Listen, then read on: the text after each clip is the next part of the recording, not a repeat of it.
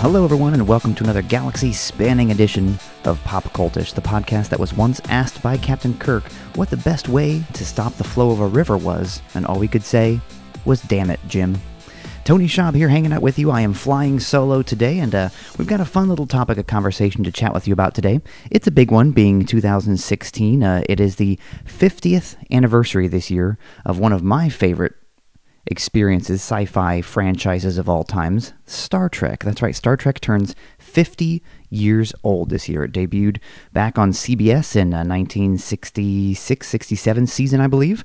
And here we are 50 years later, and it's still going strong. It's had uh, five television shows, different series, six if you count the animated series, which I do, so let's say six. Uh, six different series. We are on, I think, uh, 12 feature films, with a 13th coming our way this year. And uh, on that topic, of course, there's a lot of cool things going on with Star Trek this year in celebration of its 50th anniversary. So, figured we'd take some time today to jump in, chat about all that fun stuff, and uh, and just kind of talk about the franchise, where it's been, where it's going, all sorts of fun stuff there. So.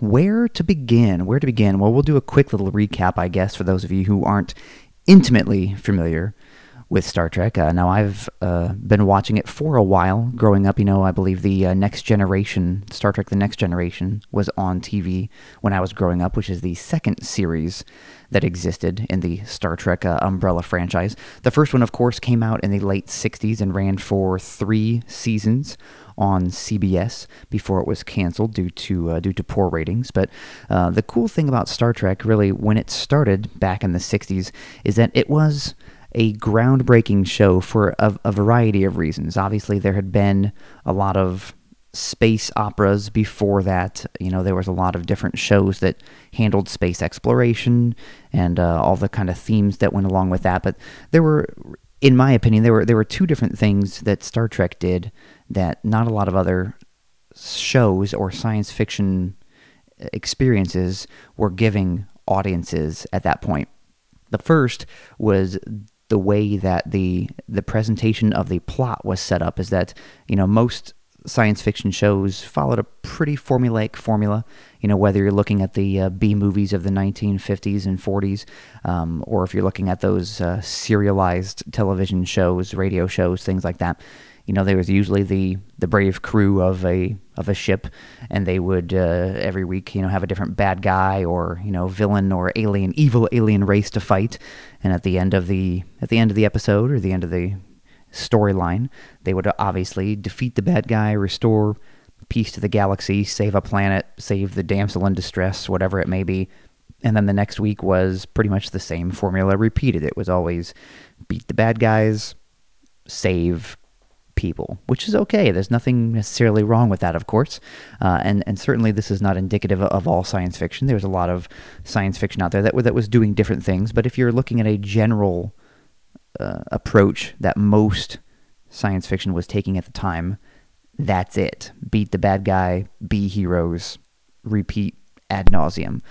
Star Trek, uh, while they certainly had some of this element in it, uh, was also really adept at pushing the exploration of space and the um, thinking about uh, new themes and new ideas and new questions that could be posed by meeting, uh, as the show would say, new life forms and new civilizations. So uh, certainly there were, you know, like I said, bad guys. There were there were people to to beat up, whether it was the uh, classic villains of the uh, the alien races like the Klingons or the Romulans, or whether it was um, you know villains that would appear uh, one week and, and be dispatched. Uh, over that, of course, there was this overarching sense of exploration. You would meet new aliens and new civilizations on a weekly basis. And that was kind of the fun of the show was to kind of get that feel of yes, this is something new and different every week. It's not going to be, oh gosh, here comes here comes these guys again. Gosh, you know, this week they beat the Klingons. I bet they'll have to fight another Klingon next week. There was this sense of adventure, and there were you know fairly big, important questions raised in the original series. One one episode in particular that, that sticks out in my mind is uh, they they ventured to a planet that was pretty desolate. It was clear that it had been uh, uh, a long-standing war had been fought and, and the planet had been ravaged, and I believe they were down to their final couple of people uh, fighting, still fighting the war. Maybe even just just just one one man fighting another man. And the, the whole premise of their disagreement, the, the war that had essentially destroyed their entire civilization, was that uh, one of the gentlemen that the crew met was um, color split split down the middle in color, uh, a line right down the face, right down the body. Half of the body was black, half the body was white. So literally, kind of a, a straight up yin and yang type of approach. But the one member of this race that the crew met was black on his left side and white on his right, whereas the other gentleman that they met when they finally met his opponent was white on the left side and black on the right. So they were they, they they were colored even though they were the exact same colors, the two colors, they were colored on the opposite sides and quite frankly that was what had led to the destruction of their civilization was that they they saw that as a difference that they could not overcome when in reality it was simply just the random pigmentation of their skin. And that obviously speaks a lot of parallels to our civilization in terms of things that we fight over race and religion and a lot of these things that, that we perceive to be a big deal, but in reality uh, are, are not necessarily that big of an issue. So that's definitely um, a little Twilight Zone ish, but that's uh, those are the kind of questions that the classic Star Trek series uh, tried to tackle. Um, and, and, you know, it wasn't just shoot 'em up space opera. There was there was bigger stuff involved, and I think uh, that resonated well with a lot of um, the the viewers, and of course that feel for exploration and you know eh, talking about bigger plot points spilled over not just from the original series but into Star Trek The Next Generation, which was the next series that came down the line in the 80s, took place uh, uh roughly about 100 years after the original. So it allowed um, the creators and the showrunners to show a little bit more advanced technology to kind of catch up with the times and also have a different take on a familiar setting. Uh, so the next generation ran for a long time. This is where people obviously know a lot of the characters. They know a lot of the classic characters too. If you say Captain Kirk and Spock and Scotty, obviously these are names that resonate with even the average pop culture fan. Uh, and the next generation has that same thing going. You've got Captain Picard, Data the android, uh, Worf the Klingon. You know, you have a lot of these people who are, are kind of universally known uh, household type names. So, um, after the next generation, of course, uh, they they were on the air for a while, and after they went off the air, there came uh, Star Trek Deep Space Nine, and this is where Star Trek started to veer into a little bit of different territory in terms of the stories they were telling, a little a little bit more focused, and this is kind of where Star Trek began to, uh, uh in in my opinion, anyways, fall out of the public eye in in, in the realm of television, and kind of move into their motion picture establishment, which they had already been doing for a long time. Um, we'll get back to the motion pictures here in a second, but uh, yeah, the the third series, uh, again, technically the fourth series. Technically, the next generation was the third series. Uh, squeezed in between the next generation and the original series is um, the animated series. There was an animated series in the 70s where they brought back all of the original voice cast from the classic series, and they had further adventures uh, in a cartoon form. And it's kind of a source of debate on whether the cartoon is considered quote unquote official canon or not. Um, I personally think it is. I, I, I, think they did some really cool stories there, but uh, but again, that's that's kind of a source of a source of open debate there. So so yeah, getting back on track with the with the live action television series. After the next generation came Deep Space Nine, as we mentioned. That takes place all on a space station called Deep Space Nine, where the other the other series had taken place is on starships, free to roam around the galaxy. Deep Space Nine took place on a space station and uh, dealt with a lot of kind of metaphysical and religious themes through some of the aliens that lived on the space station there.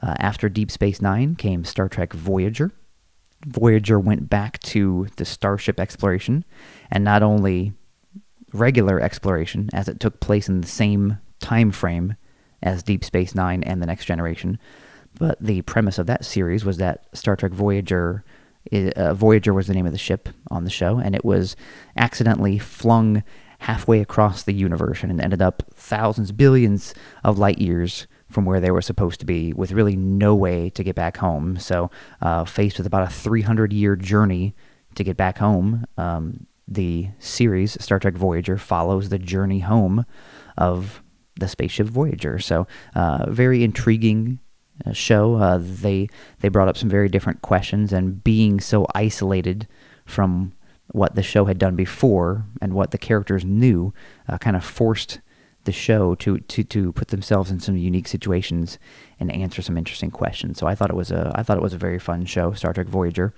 And then the last Star Trek series that had been on TV to date uh, was called Enterprise. Enterprise was actually a prequel. It took place before chronologically in the Star Trek universe. It took place before everything, hundreds of years before the original series.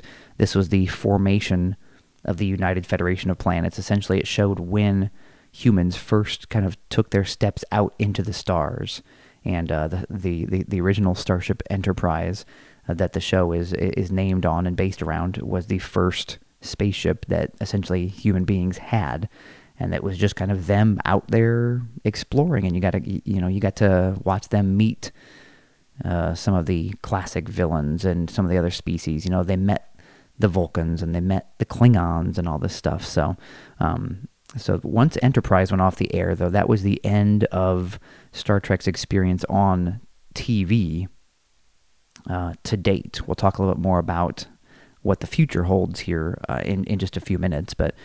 Um, running concurrently with the TV series, there has also been a series of motion pictures.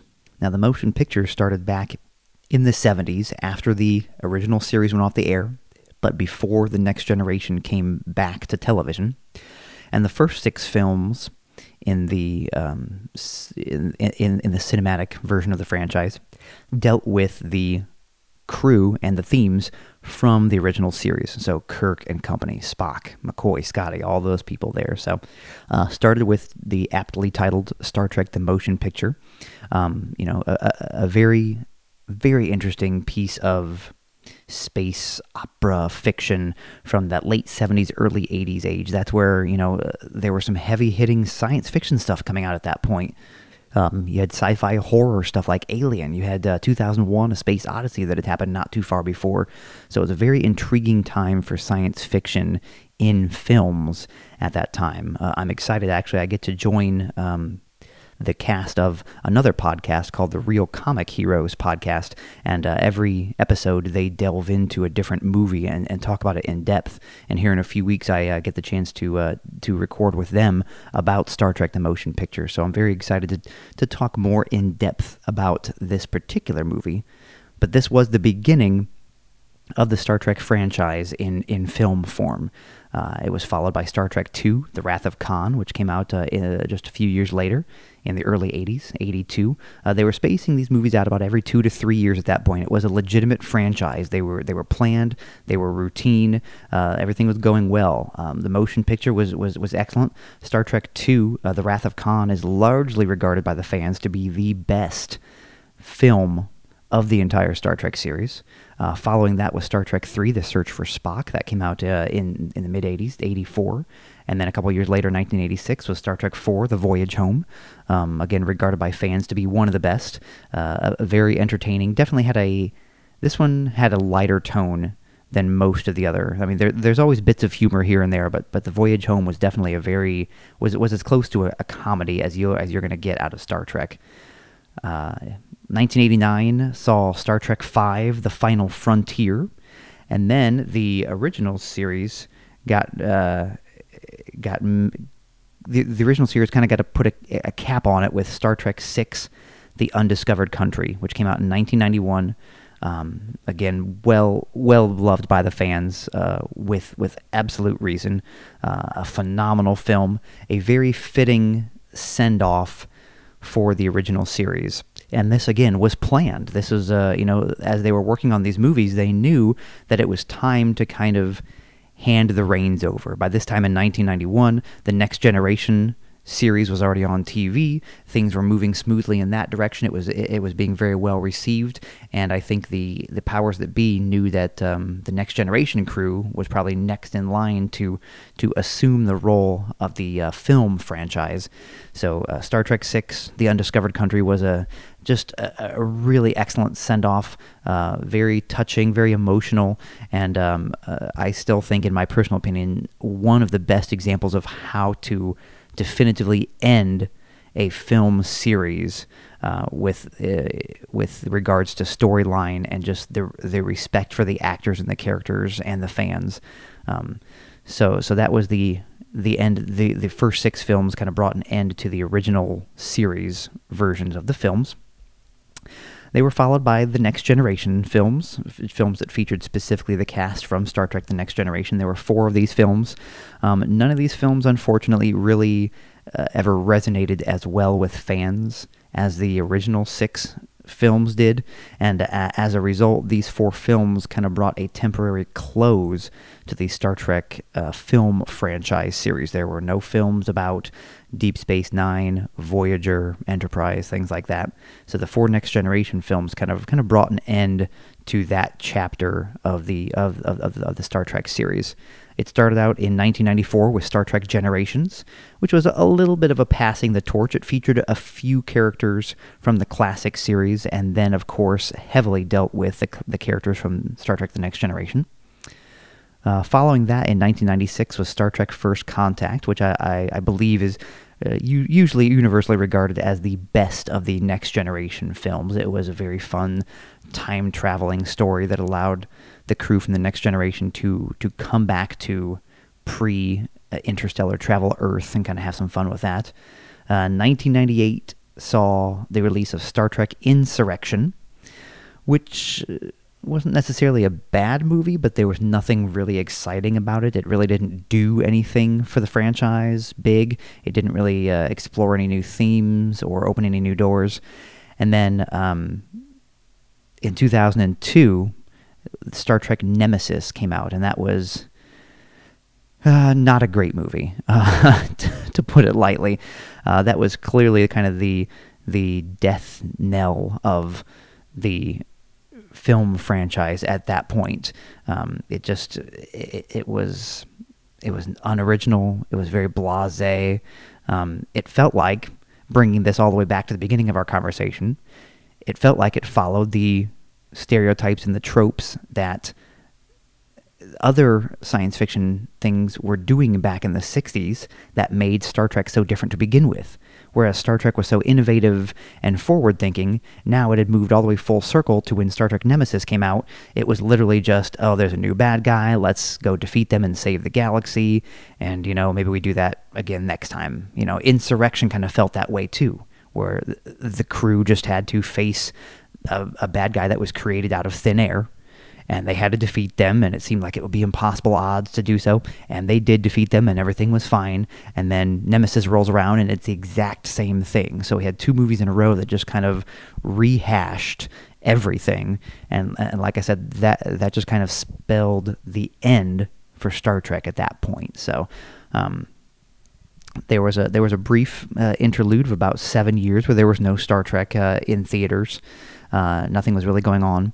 And then in 2009, J.J. Um, Abrams, who is uh, very famous for obviously a variety of things, he was the creator of Lost. He's currently got the helm of uh, the Star Wars franchise as well. But he was able to uh, reboot the Star Trek cinematic line, if you will, with a, with a movie just called Star Trek. So uh, that one came out in 2009. Uh, it was met with with pretty good acclaim, and that uh, obviously launched them into another um, uh, another franchise film series, if you will. There was uh, Star Trek Into Darkness, which came after that, and that was met with some some mixed reactions from people. That movie tried to rehash the lines from the second original Star Trek movie, Star Trek: The Wrath of Khan, and again, once again, it felt like it was falling into the trap of just giving the characters something to do, a new bad guy to fight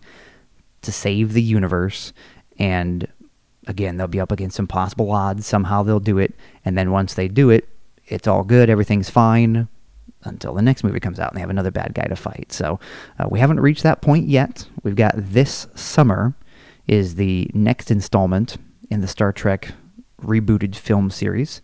This one is called Star Trek Beyond.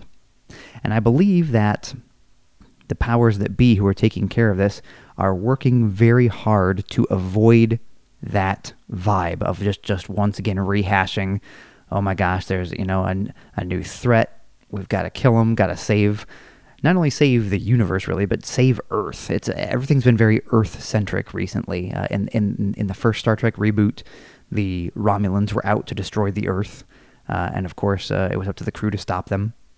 And then in Star Trek Into Darkness, there was a, a an evil alien who was hell bent again on destroying Earth. You know, it's a big galaxy out there. A lot of people have it out for Earth for some reason, but uh, supposedly, what I've heard of Star Trek Beyond is going to take that in a in a different direction. They're going to be uh, really focusing on what made the original series great the the five year mission of exploration, and that's um, apparently what what's going to be going on. the The ship and its crew are going to be out in space in uncharted territory, meeting new aliens, having new adventures, and so that's kind of where the the big difference is going to lie in this film as opposed to the previous film. So, um, what we've heard so far about the film has uh, has been some interesting stuff. They've they've tried to keep things under wraps. We do know that they are meeting um, a lot of new aliens, and of course there is going to be some conflict, but uh, a lot of the particulars have stayed under wraps. There are a new there, is a new at least one, if not multiple new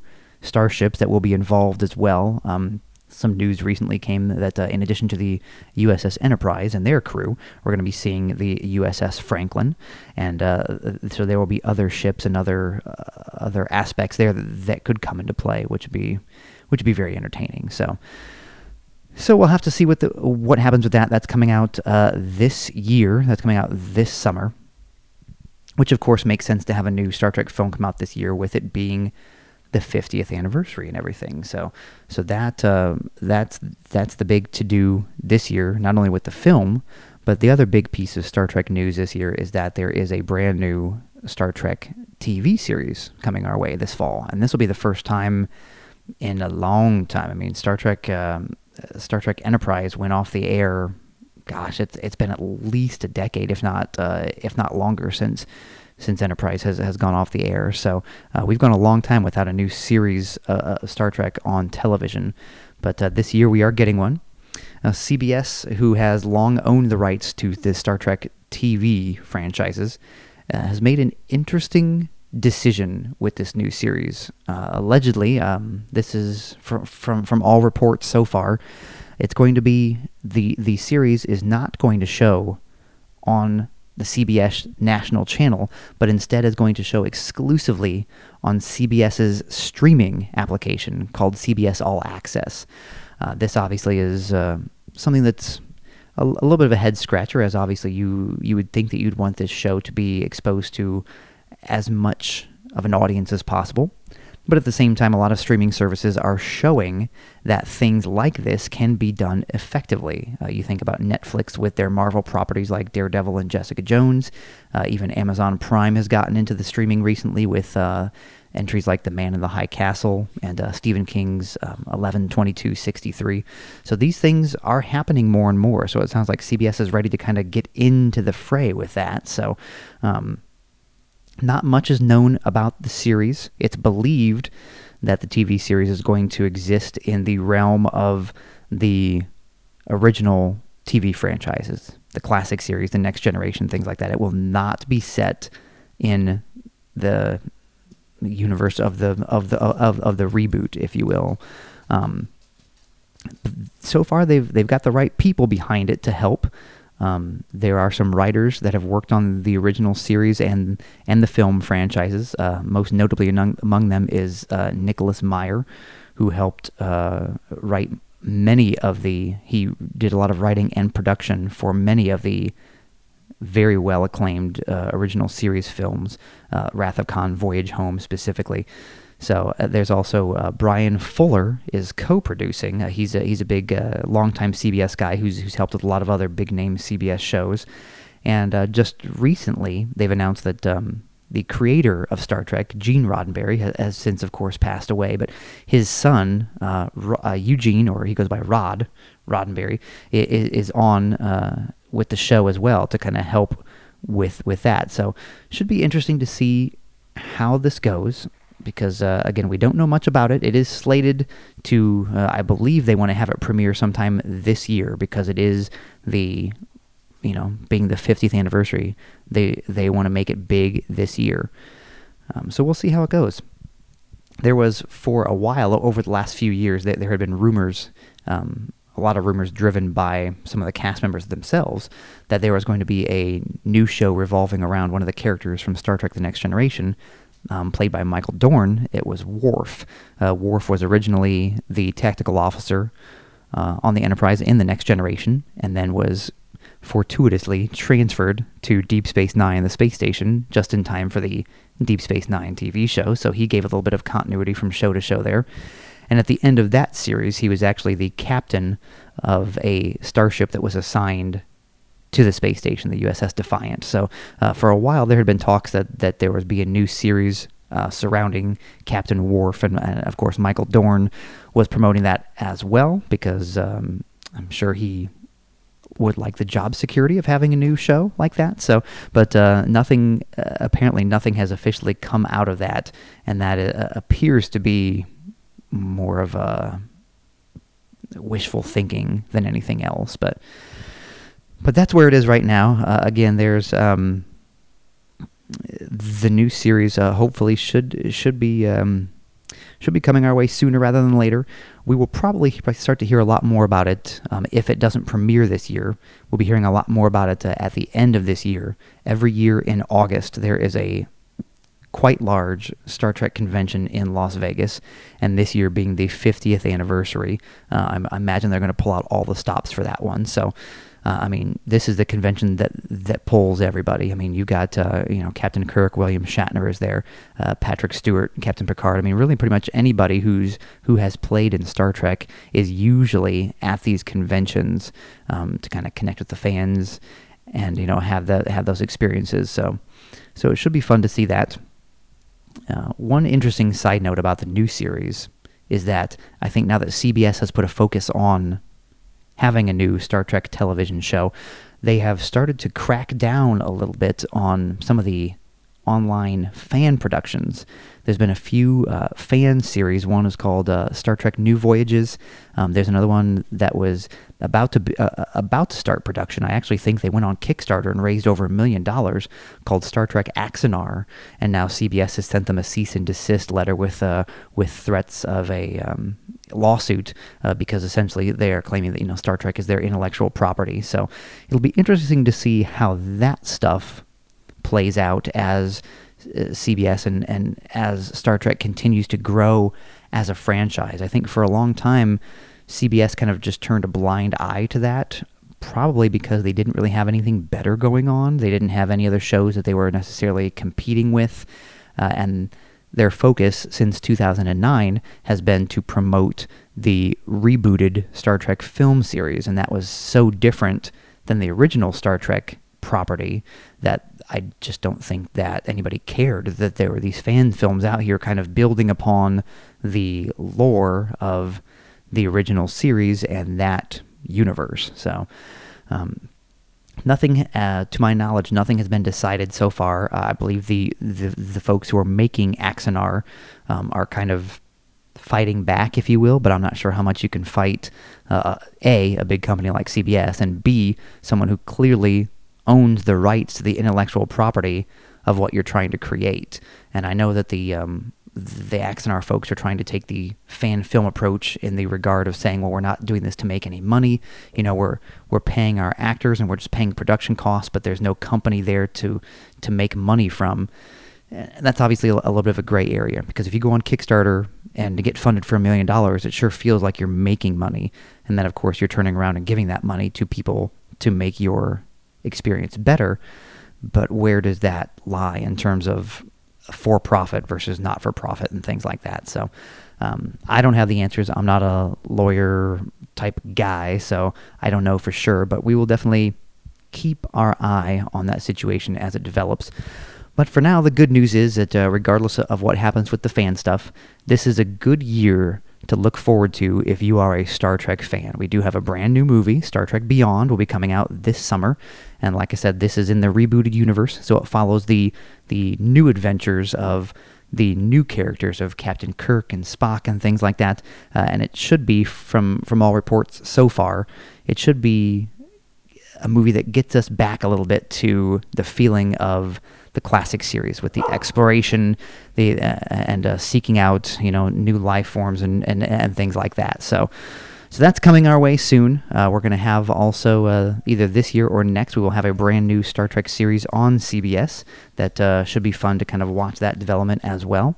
And we'll just kind of uh, stay attuned and see what their plans are for the franchise. I've got to think for the 50th anniversary celebration coming up here in August at the convention in Las Vegas. They'll have a few big announcements for us and some fun stuff for us to do. So, all right, uh, Star Trek fans, I want to hear you sound off and let me know uh, what we didn't talk about that you think is intriguing to the series and to the franchise, um, what we got right, what we got wrong, things like that. So come find us, uh, find us over on Facebook at facebook.com slash popcultish.